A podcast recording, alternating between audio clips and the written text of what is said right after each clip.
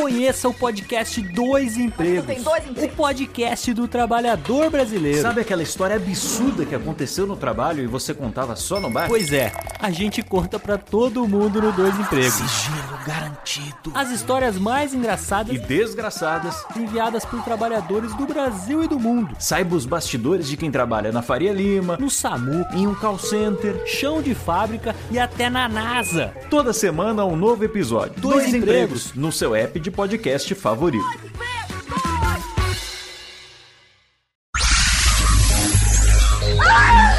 Radiofobia.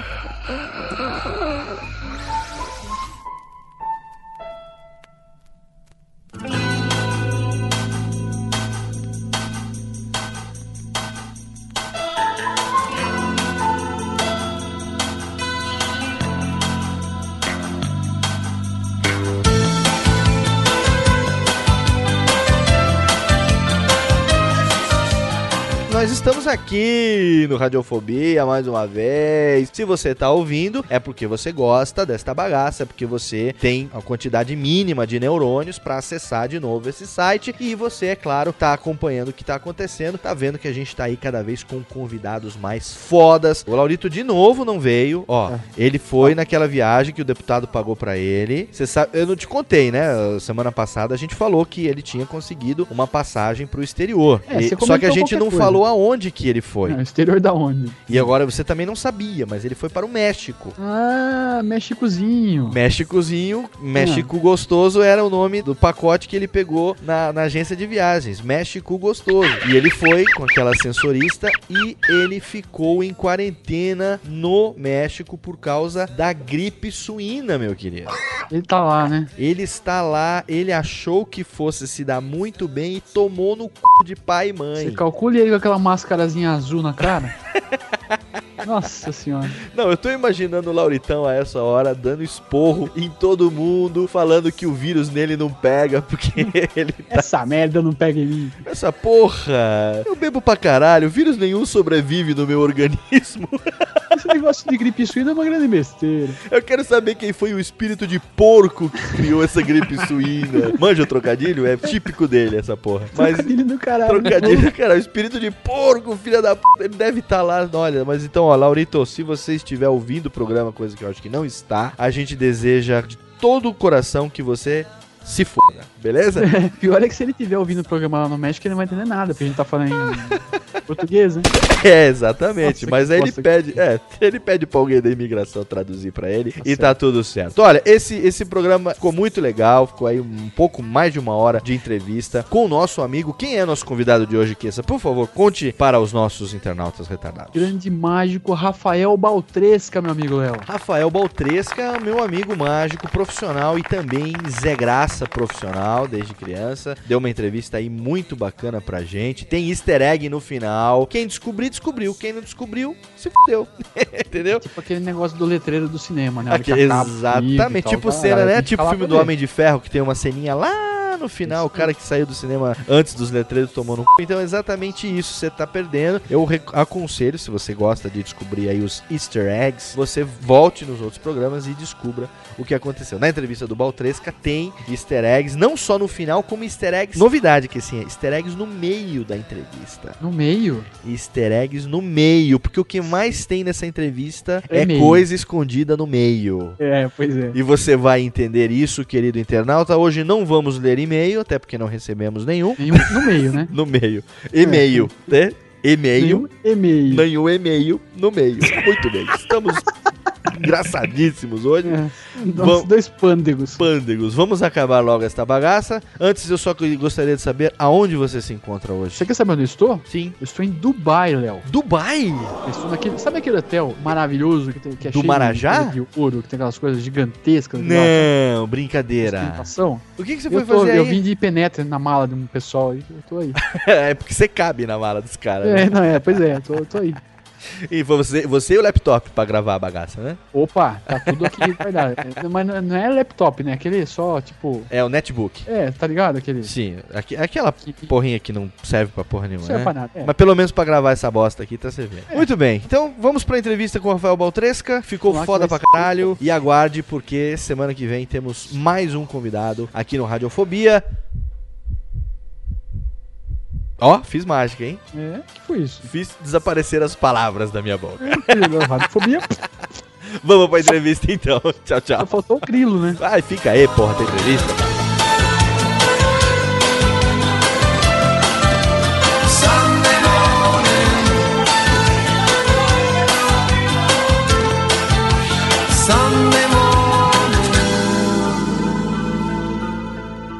Radiofobia.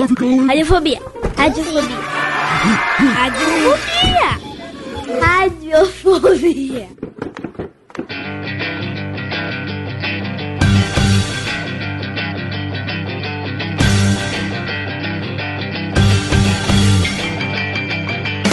Well, if you ever plan to motor west, take my way, it's the highway, that's the... Chegamos finalmente ao Radiofobia seis. Finalmente não, né? Na verdade, a gente começou sem acreditar que ia passar do primeiro, chegamos no quinto e agora estamos no sexto Radiofobia, e tudo indica que esta bagaça vai continuar por muitos e muitos mais, porque os nossos convidados, que sim, estão ficando de cada vez mais alto garbo e elegância. Você concorda comigo? Impressionado. Estamos impressionados com os convidados. Por favor, nossa técnica, coloque agora voz de Tico e Teco, pra ficar aquela tic, tic, tic, rapidinho, voz de Tico e Teco, porque nós vamos falar coisa pra caramba agora. O nosso convidado de hoje, ele é graduado em Engenharia Eletrônica, pesquisador de Psicologia Comportamental, formado em Desenvolvimento e Liderança, practitioner em Programação Neurolinguística, olha que bonito, hipnólogo, olha, hipnólogo clássico e ericksoniano, professor de cursinho, diretor da Aula Show Desenvolvimento Pessoal, realiza treinamentos em inglês, eh, em English and espanhol, além de ser mágico profissional premiado em campeonatos nacionais e internacionais e é, eu posso atestar, reconhecido no meio como um dos mágicos, ele é reconhecido no meio como um dos mágicos mais criativos da atualidade. É o meu amigo Rafael Baltresca. Uma salva de palmas. Seja bem-vindo, Baltresca, ao Radiofobia. Como é que você tá, meu amigo? Grande, grande amigo Léo. Como vai? Boa noite aí, pessoal. Boa noite. Que sadinha. Senhor Léo, tudo bem contigo? Tudo. Só não gostei muito dessa de reconhecido no meio. Não, pois então. É, pra, pra entrar bom, no Radiofobia, condição, como diria o, o doutor Jurisconsulto, que esse aqui é doutor Jurisconsulto, condição sine qua non para participar do Radiofobia é que a pessoa tem que ser é, reconhecida no meio. No meio, né? Bom, então, ok, eu vou ser reconhecido no meio, então, só pra participar do Radiofobia, que pra mim é uma, é uma honra. Né? Dá uma fingida, depois você volta. Não é muito difícil, né? Ser reconhecido no meio ou participar da Radiofobia? Uma pessoa ser reconhecida no meio. Depende, viu? Tem uns... Eu, por exemplo, não conseguiria, porque sou tão gordo e feio que se fosse bicha seria uma baranga insuportável. Então, então é bem reconhecido no meio, né? Né? Bastante. Bom, grande Léo. O Léo que, além de tudo, é um Japanese speaking, né? Fala é... um, um japonês pra gente aí, Léo. Pois é. Kyo Baltresca ga Radiofobia ni kitetai henkansha shitemasu. É. Amém. Tá só vendo aí. Só? Muito bem, mas muito isso é um assunto para outro momento. Hoje você é o tema da entrevista e nós vamos começar já direto e reto. Rafael Baltresca, um homem que vai completar seus trinta anos no mês de novembro. Oh, yes. Já é reconhecido como um dos mágicos mais criativos do Brasil, internacionalmente reconhecido. Você, desde criança, sempre gostou de mágica ou foi alguma coisa que surgiu na sua vida já adolescente ou, ou já mais velho? Então, né, pra mim, deixa eu ver, acho que uns nove, dez anos, começou a vontade forte mesmo da mágica. Acho que é como qualquer arte, né? Você começa com, de pequeno, começa a curtir, e quando vai ver, você já tá dentro aí da, da brincadeira. Eu, com uns dez anos, já fazia umas aulas de mágica que tinha lá, tinha aqui no, no centro de São Paulo. Eu lembro que minha avó me levava pra fazer uns... uns cursinhos, assim, bem esporádicos, uma vez por semana. E aí foi indo. E aí a coisa começou a, a ganhar corpo mesmo depois de velho, né? Eu tava na faculdade, quinto ano de engenharia, praticamente formado. Aí eu entrei numa, no caso, uma associação de mágicos, né? Que é a Associação de Mágicos de São Paulo. Uhum. E hoje eu digo que foi graças a Deus que entrei no quinto ano da faculdade. Porque se tivesse entrado no terceiro ano, acho que eu teria largado a faculdade. Né? Teria largado a faculdade. É, perigoso. É, a mágica é um... Muito provavelmente, é um, né? Ou muito, porque a mágica é um, é um hobby, assim, fascinante. Né? Então, não tem quem não goste. Aí é que tá. É, é, você falou uma palavra que, que todo mundo fala dessa maneira, hobby, né? Quando eu era criança, o Kessa é meu amigo de infância, pode atestar isso, né, Kessa? Tava é, sempre lá com... Você era criança faz tempo, né? É, faz tempo que eu era criança, mas que eu quero que você ateste é outra coisa, sua ah, bicha. Ah, tá, desculpa. Quando éramos crianças, eu tinha lá os kitzinhos de mágica, eu sempre gostei de mágica, sempre fui também aficionado por isso. Na época, quando eu era... criança. O Fantástico, na verdade, começou a passar algumas apresentações clássicas do, do, do Copperfield na televisão. Foi a minha primeira referência do grande, do grande ilusionismo, da grande mágica. Então eu brincava lá, aquela coisa toda e tal. Só que sempre pensando na mágica como um hobby. E eu morava no interior, a gente tinha dificuldade de ter as coisas, né? Então, é, ainda mais da mágica, que é uma coisa tão fechada, uma coisa secreta, tem aqueles segredos, aquela coisa que, pra mim, nunca deixou de ser um hobby. Quando eu tive, acho que, dez anos, eu simplesmente esqueci e fui relembrar disso já agora adulto, casado, com dois filhos, né? Que eu fui, voltei, assim, resgatei a minha paixão pela mágica. Você acha que o fato de considerar a mágica como hobby é um dos motivos, assim, da mágica é, é, ser tão pouco divulgada, assim? A gente ter uma, uma, uma classe de, de mágicos tão pequena por aqui? Não, pelo contrário. Tanto que quando eu fazia engenharia, tinha muitos amigos meus que estavam lá, faculdade de engenharia, começaram com a eletrônica como hobby. Então ele comprava revistinhas de eletrônica, brincava em casa, fazia aqueles kits de rádio. É da sua época, Léo? Kit de rádio, eu acho que eu, eu, eu lembro que vinham vinha umas revistas com os kitzinhos, é, né? É, você fazia um rádio em casa. É, você é, montava, né? Tudo. Instituto Universal Brasileiro. Isso. Exatamente. O Kessa fez curso de desenho artístico e publicitário é, pelo sim. Instituto Universal Brasileiro, eu me lembro disso. Exatamente. Entendeu? Tantas coisas é, nascem como hobby, né? A eletrônica, ou, ou a mágica, ou a dança. Quer dizer, eu acho que não é exatamente por isso que a mágica ela ainda é tão pouco benquista e procurada e tudo mais no Brasil, né? Porque ainda tem muito preconceito. Mas no meu caso começou como hobby. Porque sejamos francos, o hobby deixa de ser hobby quando você começa a ganhar dinheiro com ele. É, tá? Exatamente. Vira profissão, vira profissão. E, e para muita gente continua como hobby. É que aconteceram algumas coisas boas pra mim, no meio mágico, né? Ainda no nosso meio. E, e aí a coisa começou a fluir e eu pude, né? Tive o privilégio aí de abandonar a engenharia por um sonho, né? Que era mágica. Tanta gente luta aí por um sonho. E aí eu consegui. Claro que não foi de uma, da noite pro dia, mas acho que durante um ano foi mais ou menos o estágio, assim, de largar uma profissão séria, né? Sim, entre aspas. Acadêmica, sim. Né? Acadêmica, séria é. E tudo mais, pra ficar num ramo mais artístico. A primeira uma, vez que... Uma, uma fala tradicional, aqui. Né, a profissão, né? É, é como se fosse você trocar o, o certo pelo duvidoso, né? Porque é, é tida como tradicional, né? Engenharia, pra se lançar num mundo de uma profissão pouco reconhecida, né? Inclusive na Europa, nos Estados Unidos, existe aquela coisa da mágica de rua. E no Brasil essa questão é muito delicada. As pessoas parecem que têm um pouco de receio e tal. Por que, que as coisas são assim no Brasil? Então, hoje o Brasil ela tem uma cultura muito forte. Você falar de mágico e na hora a pessoa se remete a aniversário de criança, né? Então, quando eu falo, ah, eu faço mágica, eu sou mágico, alguém já me diz, pô, cara, eu tenho um filho aí, quatro aninhos, tal, fazer aniversário, você não quer ir pra festa dele? Eu falo, não. Mas como não? É que eu não faço mágica pra criança. Mas como não faz mágica pra criança? Você não é mágico? Eu sou. Quer dizer, é, tem um preconceito que mágico é para criança.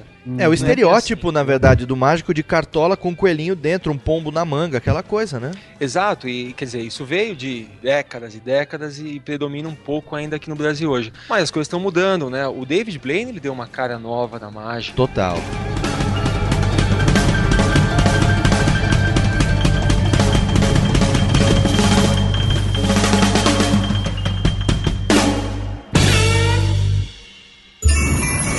Radiofobia.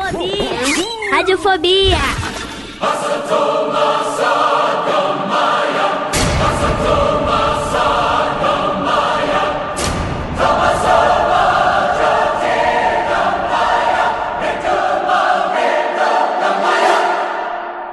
Quando eu vi o David Blaine pela primeira vez no Fantástico, no Fantástico não, no Faustão, com uma, um maço de baralho na mão, fazendo o número da, da, da carta ambiciosa, que depois eu vinha saber que o número chamava carta ambiciosa, quem não souber joga no Google, que vai achar in, invariavelmente, eu fiquei de boca aberta, eu falei, é isso que eu sempre quis fazer quando eu era moleque e não sabia que era possível fazer. Porra, Léo, acabei de descobrir que a gente tem a mesma história, então. Eu falei, caçar, olha, a hora que eu vi ele fazer um two-card money, assim, Com, com, com um baralho, eu falei, caralho, que merda é essa? E aí eu falei, não, eu tenho que fazer isso, eu tenho que fazer isso, eu tenho que fazer isso, tenho que fazer isso. E foi aí que eu, depois de velho, barbudo, comecei a correr atrás da mágica. Você foi assim também? Exatamente em dois mil, eu tava no meu...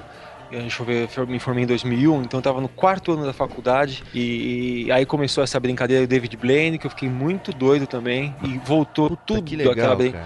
da infância, né, dos nove, dez, doze anos, falei, meu, é isso que eu quero fazer. E aí, e é demais, né, a mágica. Nossa, fascina, é, não adianta. É muito bacana, é, é uma coisa que, por isso que eu sou meio assim, eu sou mágico amador, a, a, a gente se conhece aí dos eventos do mágicos, do meio, nos conhecemos no meio, na verdade, meio. Mas sabe que eu ouvi falar de de você, ouvir falar de você antes mesmo de conhecê-lo pode parecer óbvio, mas eu podia ter te conhecido antes, mas enfim. Um amigo meu, que também é radialista, também é locutor de rádio, trabalhava comigo lá na Rádio Fênix, o Diego Baronex, eu falei pra ele, porra, um dos hobbies, porque lá a gente tinha o nosso site lá da rádio, o hobby mágica, eu falei, pô, eu faço, né, mágico amador e tal, tô estudando, não sei o que, D V Ds e participo de...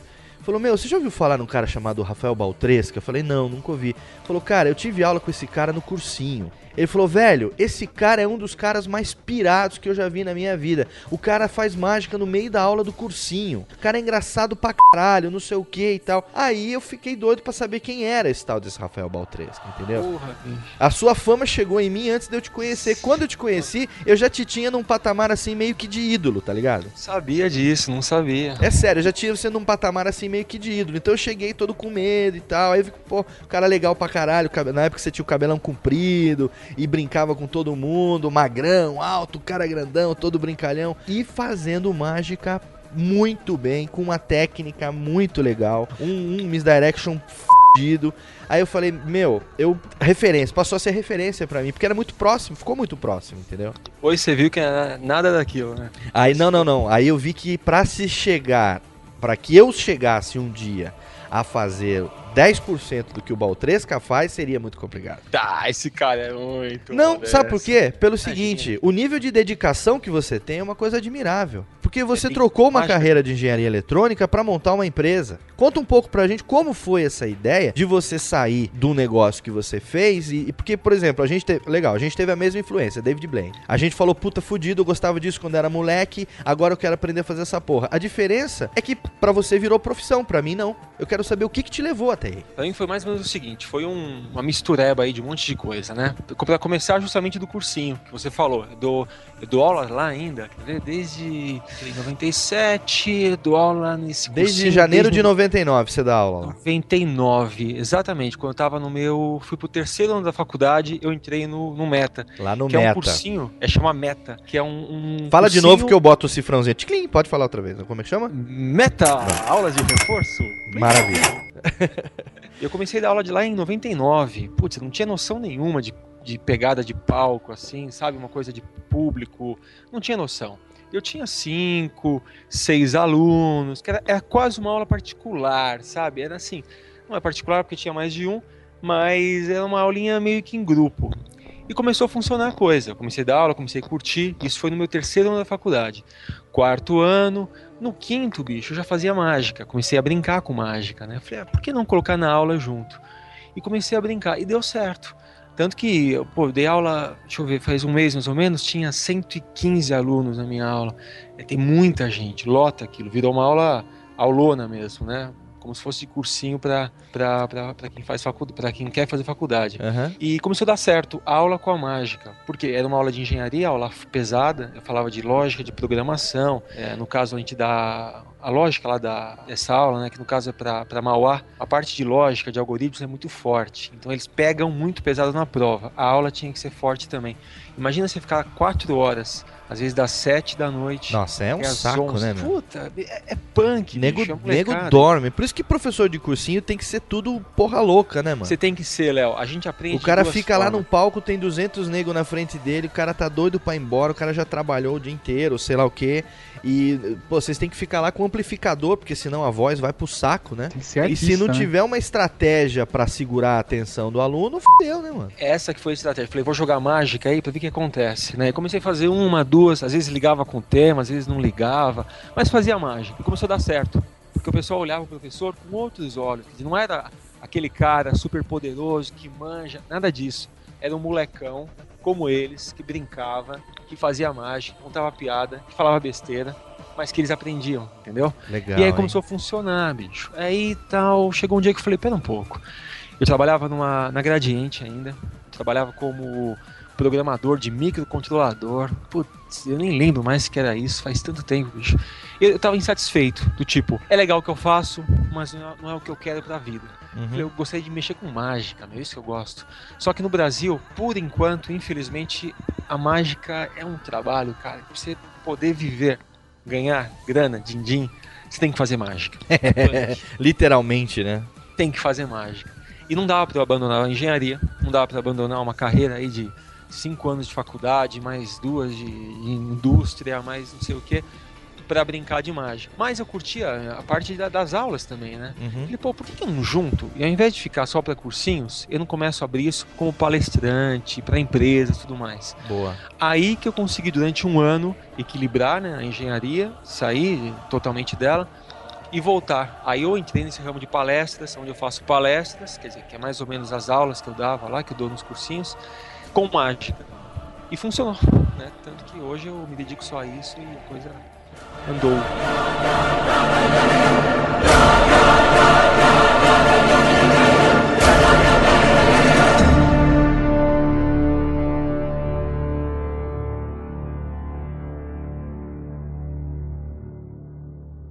Radiofobia. Gonna get up, gonna get up, gonna get up. Ooh. Gonna get up, gonna get up, gonna get up. Oh!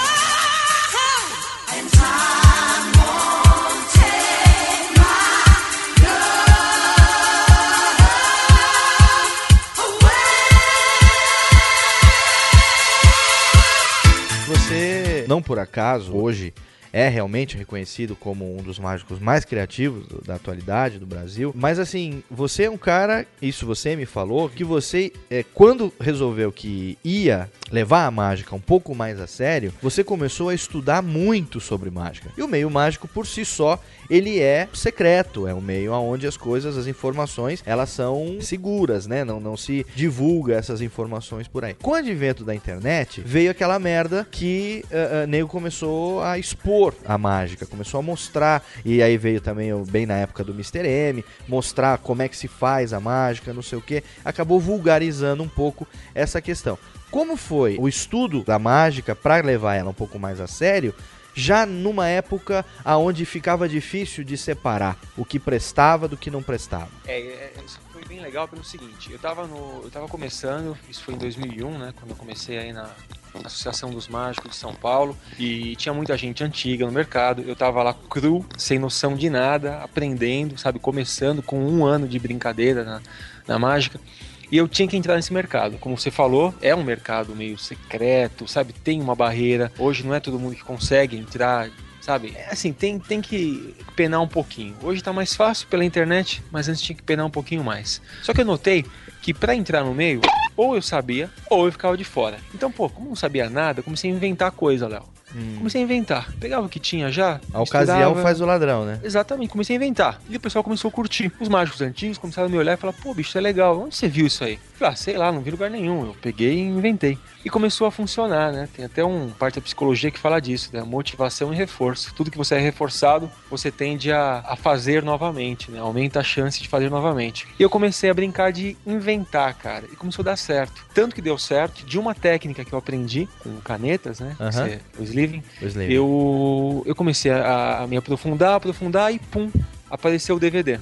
Aí eu é. lancei um D V D. Eu não vou, eu não vou explorar aí... muito aqui a, a, assim, a questão das técnicas e tal, porque como eu também sou mágico amador, eu, eu valorizo muito os nossos segredos. Eu acho que a gente, assim, se o cara realmente... É, eu, eu ralei pra caralho quando eu comecei a estudar, né? Quando eu vi o David Blaine, eu falei, pô, como é que eu vou aprender? Onde que eu vou correr atrás disso? Eu não, não sabia por onde. Eu morava em Belém do Pará, já era dois mil, tudo bem, já tinha aí a internet há dois, três anos. Mas eu tava lá, eu, eu tava numa outra carreira, eu era missionário, eu, pô, então a dificuldade de se encontrar informação. E, e, e hoje em dia, é, tem uma molecada, ou pelo não, não necessariamente molecada, mas quem é novo na arte e tá querendo entrar, que, pô, joga no Google lá, aprender mágicas, ou entra no Mercado Livre, nego vende, o cara entra lá no, sei lá, no Zemule da vida, abaixa os arquivos e tal, não sei o quê. Isso não me mete medo, porque um arquivo que, que ensina a fazer mágica não faz do cara um mágico. Perfeito. Né? Eu aprendi uma vez, e você reforçou muito isso, que uh, uh, eu queria que você falasse, né, para as pessoas também, o que foi que você fez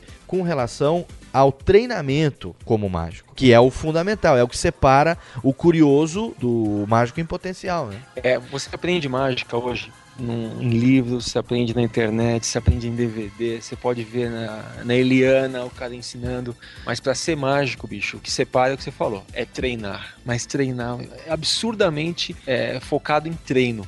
Eu lembro que, quer ver, eu tava... Eu, eu, eu sempre... Eu nunca tive carro na época de faculdade, né? Eu sempre fui... Eu estudei lá em São Caetano, na Mauá. Então eu ia de trem e voltava. Então era um suplício, porque como eu trabalhava na N E C, que ficava em Guarulhos, isso em dois mil e um, eu era estagiário ainda, eu, pelas minhas contas, pra ir até a faculdade, ir pra N E C, Guarulhos, voltar pra São Caetano e voltar aqui pra minha casa, que é Zona Oeste, eu pegava oito conduções por dia. Nossa, oito. Tinha quatro. Que querer muito. Nossa, hein? não, não tinha carro. É, e eu precisava trabalhar, precisava fazer faculdade. E, ou seja, era nesse trajeto que eu, que eu treinava a mágica. Cara. Porque eu vi que na prática, a prática da mágica não tem nada a ver com a teoria. É. Não tem nada a ver, cara. Porque você tem que sentir um olhar assim, desconfiado, uma risadinha, um gesto diferente do espectador, já tem que fazer você mudar o seu ato, às vezes mudar o seu efeito, sim, às vezes mudar o final, entendeu? Pra justamente não, o cara não pegar e não, não saber como é que foi feito. Então eu treinava mágica no trem. Eu me lembro até hoje. Eu chegava na estação, na estação da Luz ainda, que na, na minha época que eu fazia faculdade, fazia uma baldeação, eu não sei se existe ainda essa, essa parada. Eu lembro que a gente parava na Luz, tinha meia horinha pra chegar ao próximo, eu chegava com o baralho. Oi, tudo bem? Eu sou mágico, muito prazer. Eu tô aqui, olha, na estação, fazendo hoje mágicas. Ai, que bom, você é contratado? Não, tô aqui fazendo, né? E fazia uma, fazia duas. A parte boa disso é que quando eu errava, eu mudava de vagão e tudo bem. Arriscando um Street Magic num país que não tem tradição nenhuma de Street Magic, né? É, bicho, eu não tava falando, né? Tem que fazer, né, Léo? Eu aprendi que você tem que botar as caras aí, a tapa e ver o que acontece. E começou a funcionar, meu. O pessoal do trem já me conhecia. Ô, mágico! Com mágico, com mágico. E novamente, a gente é reforçado, reforçado. E chegou uma hora que começou a rolar, começou a funcionar. Mas hoje você vê muitos mágicos no mercado mesmo. Você vê aí mágicos que estão aí há três, cinco anos, estudam, mas na hora H a pegada é diferente, cara. Você tem que pôr a cara a tapa, né? Pois é. Você tem que, você tem que errar muito, Léo. Eu, bicho, hoje quando faço shows de close-up, quando eu faço alguma intervenção numa empresa, eu sempre levo alguma coisa nova. Deixa eu só e explicar erro. pro, pro ouvinte... Erro, ver o que acontece, meu. Só explicar pro ouvinte retardado do Radiofobia, é, mágica close-up não é a mágica com pasta de dente, tá? Essa é a, essa é a mágica close-up. É, explica pro, pro ouvinte é, débil mental do Radiofobia o que é mágica close-up. Bom, eu acho que é, somos um pouco débil, débeis mentais também, porque a gente foi pegar uma expressão americana, né, pra, pra diferenciar um tipo de não, mágica. Não, mas o nosso mas... ouvinte, ele é mais débil mental do que os outros. Não se preocupe. Vamos lá, então. Close-up, pra quem não sabe, é uma mágica feita de perto. Então, o mágico não está num palco, o mágico não tem assistentes, luzes, microfone, nada disso. Ele tem um baralho, uma moeda, às vezes uma caneta, uh, usa um isqueiro, são coisas pequenas. Que a gente, né, poderia traduzir em português como mágica de proximidade. Isso, a mágica de, né, perto, né? É, bem... E o espanhol, como é que fala? É magia de cerca, né? Magia de cerca. Magia de cerca. O cara pula a cerca e faz a mágica do outro lado. Baltresca. E, e qual que é aí também a diferença entre mágica e, e ilusionismo? Bicho, eu vou falar uma coisa pra você. A coisa é pior que você imagina. Nem os mágicos se entendem nisso, entendeu? Putz. Então eu, eu vou te dar a minha definição, beleza? A beleza, minha definição. É o que tá valendo. O resto... A minha definição... Foda-se é que... o resto, você que importa. É, a definição que conta hoje é a sua, tá bom? É, hoje, né? Agora, né? É, agora bom, é a que tá valendo. A que tá valendo é o seguinte, porque tem mágico pra falar que ilusionismo é algo que você que tá no palco, que é uma coisa mais, né, acrobático, outro vai falar que não. A minha é a seguinte, cara. Mágica, essa seria a definição do Issao Imamura, Issao Imamura, que é meu amigo, é. também eu posso falar mal dele. É, ele falaria Issao. O ilusionismo, aquela coisa toda e tal, Issao e seu velho tupete. O que, que, vo... o que, que você diria da, da, da, da definição? Qual é a sua? Vamos lá, que mágica, ilusionismo é exatamente a mesma coisa. Não existe absolutamente nenhuma diferença. Porque uma ilusão eu posso fazer a três centímetros, uma coisa assim de perto, bem, bem simples, ou posso fazer uma ilusão de longe. Mas é, reforço, né? Essa é a minha definição. Você pode falar então, que mágica é a arte de iludir. Então, cara, aí vem um monte de coisa, né? Muita gente vai falar que não, mágica é algo que você faz mais de perto, ilusionismo de longe. A minha definição é essa e, e vou além, né? Pra mim, o que diferencia mágica de ilusionismo é o artista. Tem uns que falam que são ilusionistas, outros falam que são mágicos. Eu mesmo dei uma entrevista uh, na nosso programa que tá aí ao ar na Rede T V, né? E eles já me falaram, pô, mas mágica não tem a ver com bruxaria, essas coisas? Eu falei, não, ao contrário. Mágica, ilusionismo são técnicas, né, que encantam o público. Quer dizer, não tem nada a ver. E, quer dizer, cada pessoa vai dar uma, uma definição diferente, né? A minha é essa. Você mágica, não acha ilusionismo que... é a mesma coisa. Não muda legal, nada. legal, legal.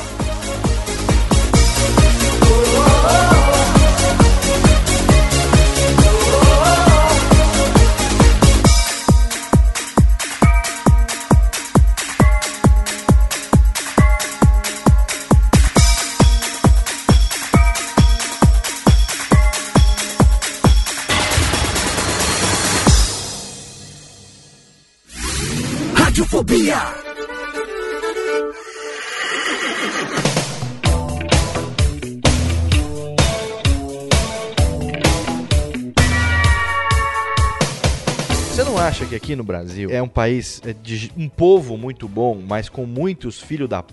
que enganam as pessoas, que fazem as coisas no, no, no, no escondido, no escurinho, por trás, né? As coisas assim, Ui. na muvuca. Por trás o que essa gosta. Falei por trás, ele já se atiçou todo. Não, você tá, muda a conversa. Você tá, tá falando que leva por trás aí. O problema é levar no meio. Quando né? termina, ah, é, é aqui, certo, hoje é. é no meio, não é por trás, que essa, tá pelo amor não, de é Deus. O Léo, ele gosta, de, você vê que ele, ele tá falando desde o começo, né? Não. Ele pega o baralho, esconde o baralho, pois guarda é, então. o baralho. É, desculpa se eu te machuquei com a minha grossura, tá? É por o, dentro, né? É, por dentro. É o seguinte, Baltresca, você não acha que aqui no Brasil é, é, as pessoas confundem muito é, é, quando você fala de mágica? Eles falam assim, é, é, pô, lá vem o cara me enganar de novo, não tem um pouco disso? Lá nos Estados Unidos tem o conceito do magician, do conjurer, do cara que é um entertainer. O cara, ele é um profissional do entretenimento. Ele faz mágica no sentido de é, é, levar aquela ilusão pra pessoa e a pessoa, ela se deixa envolver pela mágica, ela se engana e ela sente prazer naquilo, no sentido daquilo ser realmente uma coisa que encanta. Aqui no Brasil, não. A mágica tem o sentido, pô, você vai querer me enganar, pô, pera aí, pô, eu descubro rapidinho como é que se faz isso e tal. Você não acha que isso é uma puta de uma merda foda pro cara conseguir viver disso como você tem feito ultimamente? Acho que a coisa vai além, viu, Léo? Uma vez eu tava num, num espaço, fazendo um show, e um cara me perguntou, pô, você que é mágico, tem habilidade aí com as mãos, faz umas coisas legais aí com as cartas, você não pode, se você quiser, sabe? Ele me deu uma olhada, eu falei, isso quer dizer o que com isso? Eu falei, ah, você não teria uma habilidade em trapacear, sabe? Uma habilidade em roubar, uma coisa assim a mais? Perguntou pra mim. Eu falei pra ele, o que, que você faz? Ele falou, sou, eu sou administrador. Eu falei, pô, bicho, você como administrador, você tem uma grande habilidade com números, não tem? Ele falou, tenho. Matemática? Tenho. Falei, e com essa matemática você tem, com essa lógica toda, você não podia também engabelar alguma pessoa? Você não podia, sabe, eu dei aquela olhada, né? Você não podia dar uma trapaceada? Falei, pô, bicho, mas eu tenho ética. Falei, exatamente isso. Não é, é por ser mágico que eu vou fazer, vou roubar, eu vou enganar, ou eu vou saquear alguém. A minha ética não deixa eu fazer isso. Então o que você falou agora, Léo, não aplica só a mágica, né, do brasileiro achar que a gente vai enganar. Aplicar tudo, cara. O brasileiro, ele tem essa mania de achar que o outro vai enganar, porque tem essa característica do brasileiro dar um jeitinho pra tudo. Se eu puder entrar na fila antes do seu, eu vou entrar, entendeu? Se eu, opa, o cara me mandou troco errado, eu vou ficar quieto, entendeu? É uma cultura, aí sim, é uma cultura... Uma cultura filha, filha da puta, é uma cultura. É, uma cultura é. do, daquela maledeta, daquela lei de Gerson maldita. Que é que o cara diz que o cara tem que levar vantagem em tudo. Puta que pariu, que você vê de neguinho querendo dar uma de, de, de, de malandrinho por aí, querendo ser melhor do que os outros. Vai você quer ouvir um absurdo, Léo? Quer Bom, ouvir um absurdo? Por favor, aqui o programa é um absurdo. Faz, sei lá, três, quatro, cinco meses, dez anos, não lembro quando, um rapaz achou uma maleta de dinheiro num, num metrô ou numa estação qualquer. Foi lá na Ana Maria Braga. E, e ela chamou para entrevistar, trataram o cara como um ídolo, como se o que ele tivesse feito foi algo absolutamente anormal. Sim, é, acontece pensar, de vez em quando, né? De vez isso, em quando bicho. acontece isso, o cara acha um, um maço de dinheiro no aeroporto, não sei o que, o cara devolve, nossa, puxa vida, né? Ele vira rei, quer dizer, é. obviamente o cara tá, tá certíssimo. Quando é isso, na verdade isso seria é isso. a postura óbvia, né? Deveria ser o normal isso, Lógico. mas pra gente não, é algo anormal, entendeu? Eu fui criado, bicho, que se o, o, o, o padeiro me devolveu dez centavos a mais, eu sou obrigado a devolver. Mas lógico. Isso é... tem que vir de berço, infelizmente. Exatamente. É por isso que o brasileiro olha pro mágico e às vezes, é, o cara vai me enganar, quer dizer, não é só pra mágica. Eu acho que isso é pra... É opinião minha também, né? Eu não sei se é verdade, mas... Não, mas é, eu acho que tem que ser. Agora, diz isso pra não gente... Não é uma qualidade, né? É uma obrigação. É uma obrigação, né? uma é uma obrigação, obrigação claro. Você tem uma postura diferente de outros mágicos. Você é um cara mais alegrão, mais é graça. Inclusive nos seus D V Ds, eu tenho seus D V Ds e tal. Você tem, né, aquele jeito mais amigão e, e conta piadinha. No D V D de Sleeving, eu não vou entrar na técnica porque não é o caso. Mas uh, uh, uh, eu só vou falar uma coisa que é pra ter a, a graça da piada, que é o seguinte. Uh, uh, sleeve em inglês quer dizer manga. A capa do D V D é um monte de objeto enfiado numa manga. Uma manga fruta. E vira e mexe entre um número e outro, entre uma mágica e outra, a edição que foi feita é, é, pelo nosso amigo, quem foi? Foi o Léo que fez? É, o Léo, ele o Léo editou. Foi feito pelo Cardman, né, com a produtora, mas o Léo editou. O Léo Suca. Ele botou entre uma, uma cena e outra, a viradinha, a transição também era uma manga, de alguma maneira. E no final do D V D tem um bônus, que é a mãe do Baltresca ensinando a galera a fazer o um mousse de manga. É, véio. Acontece o seguinte, para os nossos ouvintes aí, para entender um pouquinho melhor, a gente fez um D V D que umas técnicas que eu, eu modifiquei, outras eu criei, mas basicamente faz sumir objetos, né? Então a ilusão é que ele sumiu. E todo mundo fala que o mágico coloca tudo na manga. Aí a gente, conversando na parte da edição, a gente falou, pô, bicho, já que todo mundo fala isso, vamos sacanear então. Vamos colocar a manga, mas não a manga do mágico, que é óbvio que não cabe nada na manga, né? É, a gente vai colocar no, o, a fruta manga. E aí começou a brincadeira. Então passa uma manga entre uma, um, uma cena e outra. No final tem minha mãe fazendo mousse de manga, né? E o pior não foi isso, Léo. O pior foi o seguinte, que eu não sabia que ia ser sucesso esse... Esse D V D. Mas no foi, meio, vendeu, mágico, pra, vendeu né? pra caralho esse D V D, nossa. Muito, no, é, no meio, graças a Deus, foi bem legal. E no meio foi legal, olha a outra aí, que assim... Tá vendo? É, então, aí o que aconteceu? Acabou vazando pros Estados Unidos, né? O Murphy's, que é um, acho que é o maior distribuidor de D V Ds mágicos do mundo, o cara tem um acervo absurdamente grande. A gente entrou em contato e falou, você não quer trazer pra cá? Eu não tinha feito ele em inglês, quer dizer, estava feito totalmente em português. A gente legendou e acabou indo pros Estados Unidos. E lá não tem nada a ver, né, meu? Porque manga é sleeve e, o, e a fruta é mango. Mango, né? nada, mango nada fruit. A ver, é. Nada a ver. E aí, aí ficou sem louco, nexo. Porque a gente fez ainda uma capinha, né? Não sei se você ah, lembra. Então, na capa é você segurando uma manga com tudo enfiado na manga, assim. Não, os não, objetos a capa com... não. A, a, como se diz, a, a primeira cena do D V D... É, quando você coloca em inglês, eu tento explicar em inglês. Ah, é, exatamente. No Brasil, Man, é, é, no Brasil é. é mango, fruit e tal, não sei o quê. E a gente faz uma, uma jogadilha com eles, como, por exemplo, Turkey, é Peru, e também é o país Peru, que pra gente é a Peru. A Turquia, exatamente. Peru, Peru. Zona, ninguém entendeu porra nenhuma, aí... mas foi, né, vai. Tem gente que me pergunta até hoje. Não teve sabe. outra edição na versão americana, foi a mesma edição, então? Não, foi a mesma. Foi a mesma, só legislou, né? E mandamos, é. Não tem absolutamente nada diferente. E você depois uh, uh, foi convidado pelo, pelo Felipe Cardman, né? Da, da, da Cardman, tem a Cardman Produções, que faz os D V Ds e tal. E você já tem é, são três,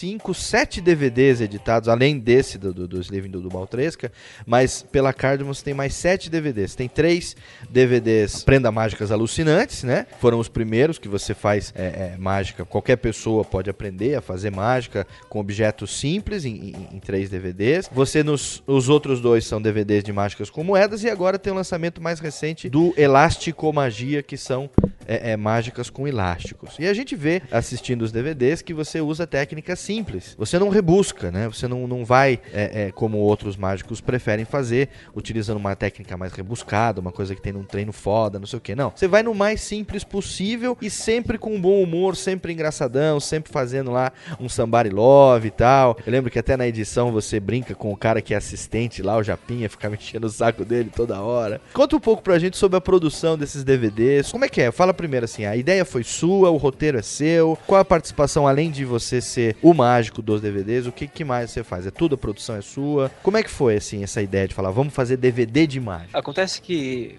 hoje, para você aprender mágica, uh, realmente você depende ou de um livro, ou... Internet é difícil, porque a explicação às vezes está muito mal feita. E aí o Cardman e o César, né, o... o sócio dele, chegou pra mim e falou, ei, vamos fazer alguma coisa pro público que não sabe, quer dizer, o cara, cara quer começar a aprender. Aí eu topei, e deu certo, né? Tanto que você falou aí que são sete já até hoje, é, você vê que tem muitos mágicos amadores no Brasil, pessoas que gostam, e, e aí começou, deu certo, a parceria valeu. E o que você falou, né, que é muita brincadeira no D V D, isso é porque eles editam, cara, porque se coloca o, a gravação inteira, tem cena que você me vê, meu, eu tô suando de tanto só tem palhaço, né? Coloca cinco mágicos dentro do estúdio e manda gravar. Acho que fica pior que o, que o Radiofobia aqui, porque além da voz... Não, tem a, pior do que o Radiofobia cena, não, sabe? Fica, pode ter isso certeza. Não tem. Eu tenho uma cena, cara, essa não foi pro D V D. Eu tenho aqui porque o Cardman me mandou. Eu não me lembro, pera, no D V D tem os extras, os erros de gravação ou não? Eu não me lembro. Não, não. O pessoal é muito preguiçoso lá. Eles... Olha, aí você tá perdendo é... uma, hein? É, tipo, podia fazer tipo é... Trapalhões, assim, ia ser foda, velho. Eu tenho uma cena, eu, eu, talvez eu te mande, vamos ver. Como tiver meu bom humor aí esses dias, eu, se me der na telha, eu te mando. Que é muito engraçado. A gente tá fazendo D V D de elásticos, eu tô, e, e tinha uma barata no estúdio, né? Ou um besouro, alguma coisa. E a gente começou a procurar, procurar e não achava. Chegou uma hora que a gente falou, ah, quer saber? Deixa o besouro aí, vamos gravar. Se ele atrapalhar, a gente corta.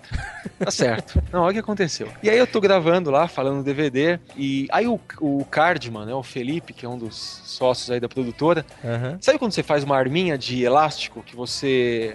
Sim. Você amarra, amarra bem no dedo. Na, na, no dedo e solta, saca? Uhum. É clássico. Isso. isso, é o clássico. Isso é o que, não, que nunca teve infância, né, de brincar com isso. O bicho mira infância, pra mim. Infância, eu faço isso no escritório, pô. Você ainda faz, Léo? Lógico. trinta, mas trinta e cinco é uma criança ainda, né? Com certeza. Né? Aí de mijo na calça, pô, aí dá babo. Papai Noel ainda. Faço xixi na cama ainda. Então já aconteceu. Eu gravando, o Felipe me vira. É, e, e, e taca o elástico em mim. Só que eu não vi que ele tacou. Porque quando você vê, você dá uma protegida, né? Pra é, não, taca, não pegar no olho. Lógico. Só que aquela porra veio na minha direção, bicho. E na hora eu pensei, é o bicho, cara. Eu dei um pulo, meu. Pensou que fosse o besouro. Eu achei que era o besouro, cara. Eu dei um pulo, comecei a me limpar. E chorando de rir. Chorando, chorando. Eu, que merda é essa? Ele foi uma barata elástica, dá uma olhada. Quando eu vi, era o elástico que ele jogou. Então, você olha o vídeo, você chora de rir, cara. Porque eu pulo, parece... Eu, eu, tô, eu tô pior que o bicho. Pulo, parece um, sei lá, uma gazela pulando, né? foi, foi. E aí vai rolando, foda, né, cara? É engraçado. Grava, grava, gravar com mágico é um barato. Que sim, tem pergunta? Na verdade, eu tava pensando. O, o, o Baltresca, ele, ele tem uma, uma postura muito de... de... Muito de... de... Muito de... de... de... de... de... de... de... de... de... de... de...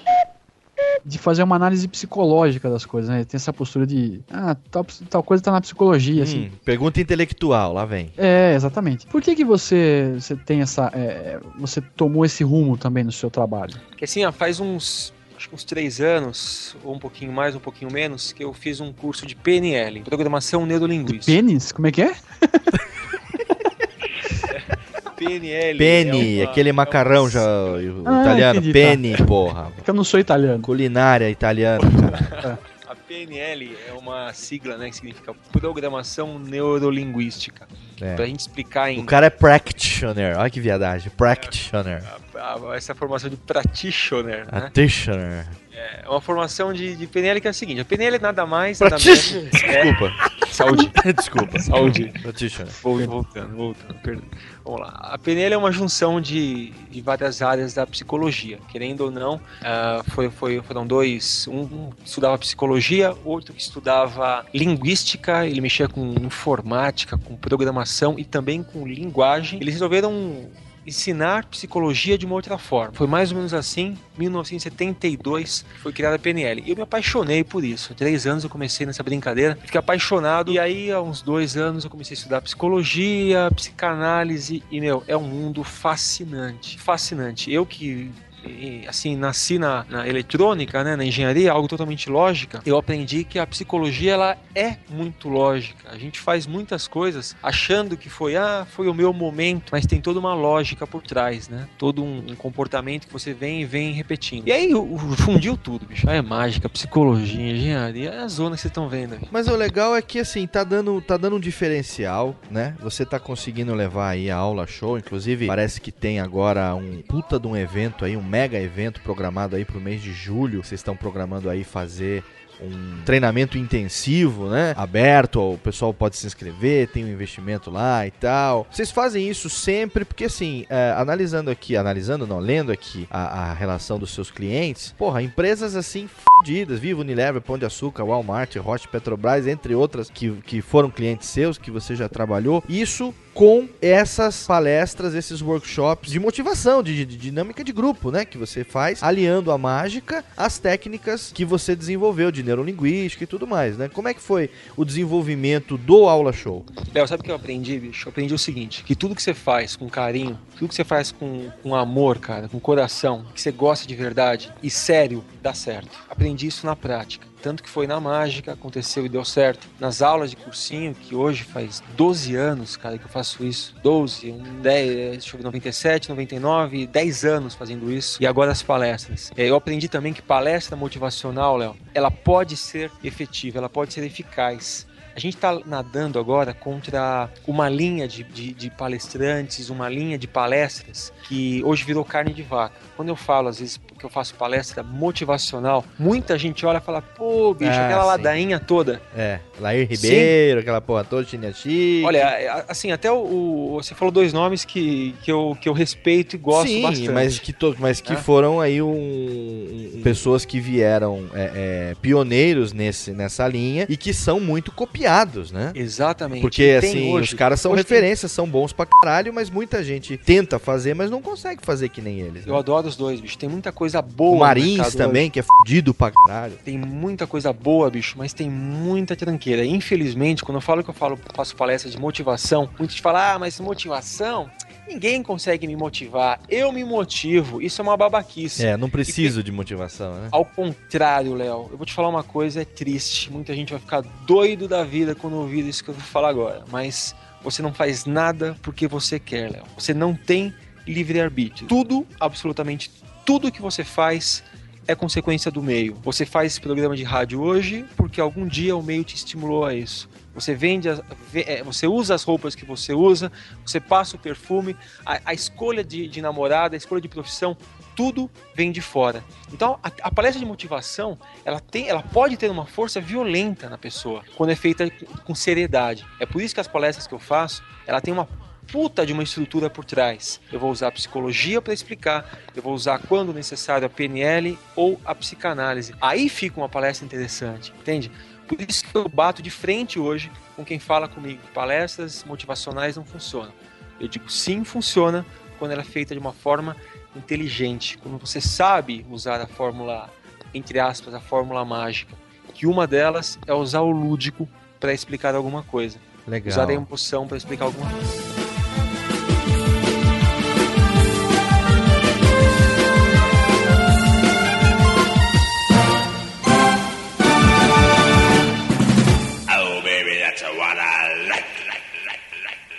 Radiofobia! Radiofobia!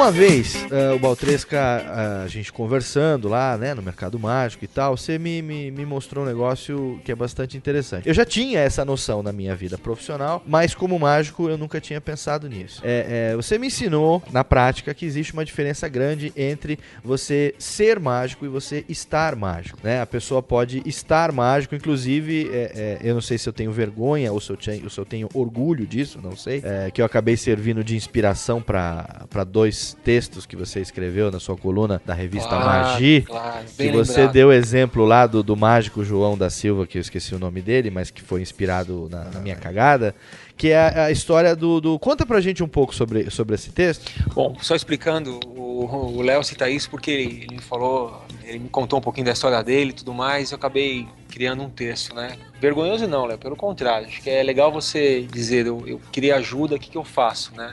Uhum. E ao contrário que muita gente aí acha que é mágico e sai fazendo um monte de tranqueira. A diferença é básica, né? O cara que estar mágico, você compra dois baralhos, um kit aí de mágica pela internet, você já faz alguma coisinha, já pode se dizer mágico. Ah, o grande lance de você fazer mágica é mesmo sabendo que as pessoas, mesmo que as pessoas saibam que tudo aquilo é uma técnica, tudo aquilo é um truque, mas, bicho, você encanta, sabe? Cria um clima, a coisa acontece. E pra isso é treinar pra cacete, é ler muito, sabe? E você é, ousar. Eu acho que o, o grande lance do mágico é ousar, falar assim, meu, vou tentar isso, vou brincar com aquilo, vamos ver o que acontece. E quer dizer, essa é a grande brincadeira. O que eu falei no texto é, é bem simples, né? O mágico profissional, o, o cara que é mágico, na minha concepção, o cara que se considera mágico, de calça jeans, ele faz um show de uma hora, não precisa ter nenhuma estrutura, nenhuma preparação. Por que isso? Porque eu estudo, cara, e, e o E o treino te faz fazer mágica com caneta, com moedinha, com, com, com pedaço de papel, com, sabe? E vai embora. Quer dizer, a pessoa não precisa de nenhum preparo muito grande. Tem uma... Mudando um pouquinho de assunto, mas voltando logo ao tema, tem uma... Acho que é de Picasso isso, né? Que falava que, que o quadro estava pronto, estava terminado. Não era quando ele não conseguia colocar mais nada no quadro. Era quando ele não podia tirar mais nada, né? Então, para ele, a simplicidade ganhava, ganhava força. E na mágica, a mesma coisa. Quando eu comecei na mágica, Léo, é, acho que você também é a mesma coisa, né? Ia para algum show, ia brincar com os amigos, ele levava uma mala, tirou centas Exatamente. Coisas. Como eu fiz aquele é. dia, levei minha mala, né? Levei que tá aqui, inclusive é. tá aqui do lado, essa porra aqui. Tem quinze baralhos, dezenove bolinhas, tem vinte e sete quarenta e dois elásticos, baralhos, sabe? cinquenta e três. Então, aí é que tá. A maioria dos mágicos é, é, amadores, né? Eu não sei tanto profissionais, mas enfim. Uh, profissional, lógico, ele tem toda uma estrutura, dependendo se ele faz mágica de palco, se ele faz grandes ilusões. É muito reduzido o número de mágicos que fazem isso que você tá falando. Que fazem o que na mágica a gente chama de impromptu, né? Que é a mágica é, é, que pode ser feita no improviso, a qualquer hora, com um objeto simples. É muito difícil, difícil pra cacete fazer isso. E é muito pouca gente que faz. E você domina isso com maestria, né? Eu acho que tem que fazer. O, o mágico, ele tem que ter um domínio manual, ele tem que fazer coisas uh, com suas próprias mãos. Ah, ele... tá vendo o que, Sá? Achou, é, que, achou é. que bater tanta punheta quando era moleque não servia, né?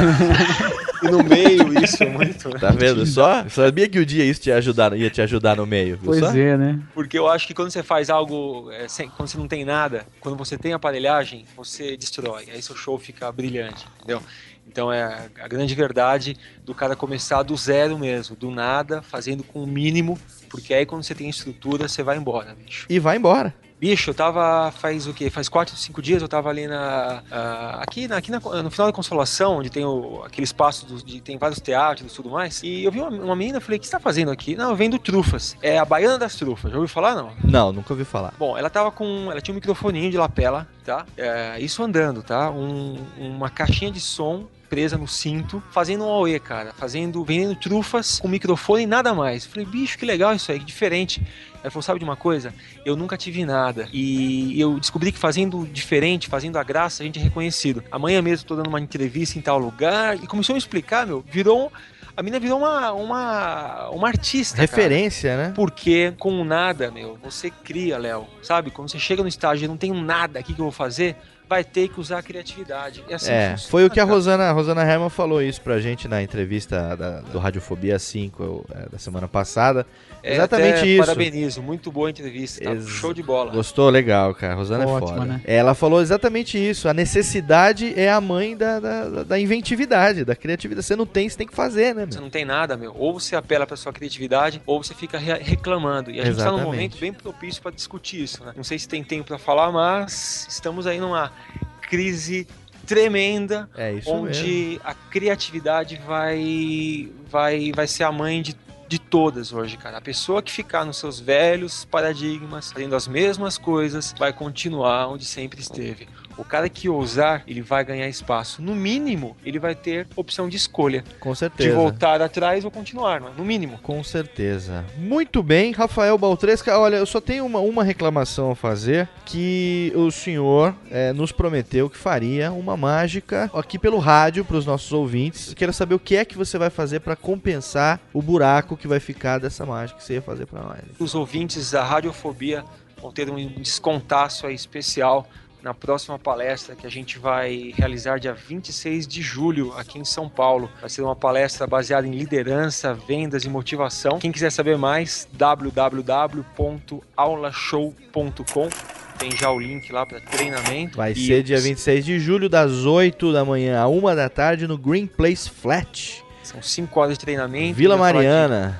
Comportamento, motivação, liderança e vendas. E tudo isso com mágica. Muito então, bem. O, o ouvinte que falar que nos escutou pelo Radiofobia vai ter um descontaço especialmente cedido por nós aqui da Aula Show. Muito bem. Então tá aí, ouvinte Legal, Radiofobia hein? Que quer ver de perto o trabalho do Rafael Baltresca. E também nesse nosso post aqui no podcast, você vai encontrar uma série de links aí Uh, pro canal do, do Baltresca no YouTube, pros D V Ds do Baltresca lá na, na Mágicas, na loja, né, do, do, do Felipe Cardman, o link pro Aula Show também, e também para algumas alguns eventos que o Baltresca participou, internacionais, enfim, muita coisa aí que você vai ter acesso para conhecer um pouco mais sobre a arte mágica, na verdade, que é uma puta de uma arte. E você é um exemplo de artista, pessoa que transformou o hobby em profissão e tá aí mandando muito bem. Salva de palmas, Kessinha, pro nosso amigo Rafael Baltresca. Kessinha, tem muito considerações bom. Finais? Tem perguntas finais? Ou posso fazer a mágica de sumir o Baltresca do programa? Faz a, ma- a mágica de encerrar essa porcaria, vai. Porque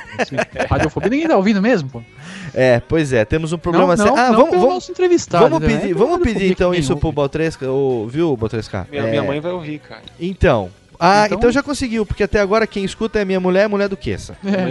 Então você já conseguiu fazer a mágica de aumentar em trinta por cento a audiência do Radiofobia. Maravilha. eu, tava, eu tava até pensando em, em mostrar o link aqui do, do programa pra minha namorada, né? Mas eu, eu lembrei que não tinha namorada, então eu não, não vou mostrar. É, então, mas você pode fazer o seguinte, você pode colocar lá no Aula Show, entrevista de Rafael Baltresca para o Radiofobia e, clicar, e linkar à vontade, que nós não vamos ficar tristes. Esteja certo disso. Pra que os seus clientes saibam mais da sua história, entendeu? Utilize essa entrevista como case para vender os seus negócios.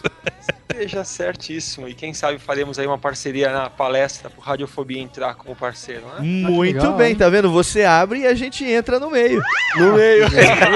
Que maravilha. Rafael Baltresca do Radiofobia. Até a semana que vem. Beijo na bunda. Isso aí. Tchau, tchau. Um abraço. Falou, tchau.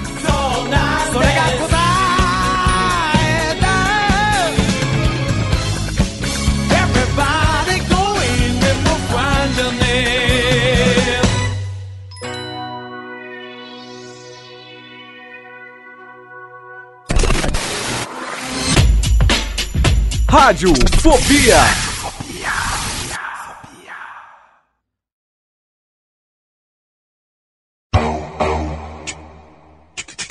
Obrigado, Baltresca. Obrigado mesmo, cara. Pode começar a falar a verdade, cara. Esse currículo que eu te mandei é uma farsa, meu. Eu não sou engenheiro. É mentira, cara. Entendeu? Eu nunca fiz palestras, cara. Tá vendo nunca só? É mágico, meu. É uma mentira. Meu nome é Júnior, meu irmão, na verdade, ele não, não esteve presente, pediu pra eu... É isso aí, grande Léo. Valeu. Gostei. Seu nome é Júnior? Quando é que o senhor vai para aparecer irmão, no meio? Você é irmão da Sandy? Quando é que o senhor vai aparecer no meio, hein? Eu tenho saudade de você, Léo. Sabe o que, que é bom do rádio?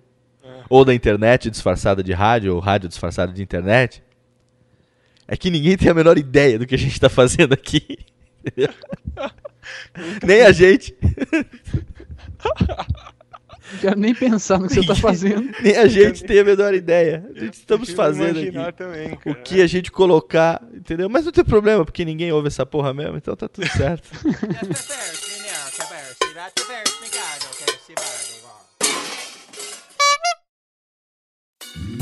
Oi, eu sou o Antônio Viviani e quero convidar você a ouvir o nosso podcast Voz Off. Desde julho de dois mil e dezessete, eu e meu amigo Nicola Lauleta temos o prazer de conversar com as grandes vozes do rádio, da T V e da publicidade do Brasil e trazer suas histórias até você. Se você, como nós, é apaixonado por locução, acesse voz off ponto com ponto b r e acompanhe nossos episódios aqui na Radiofobia Podcast Network.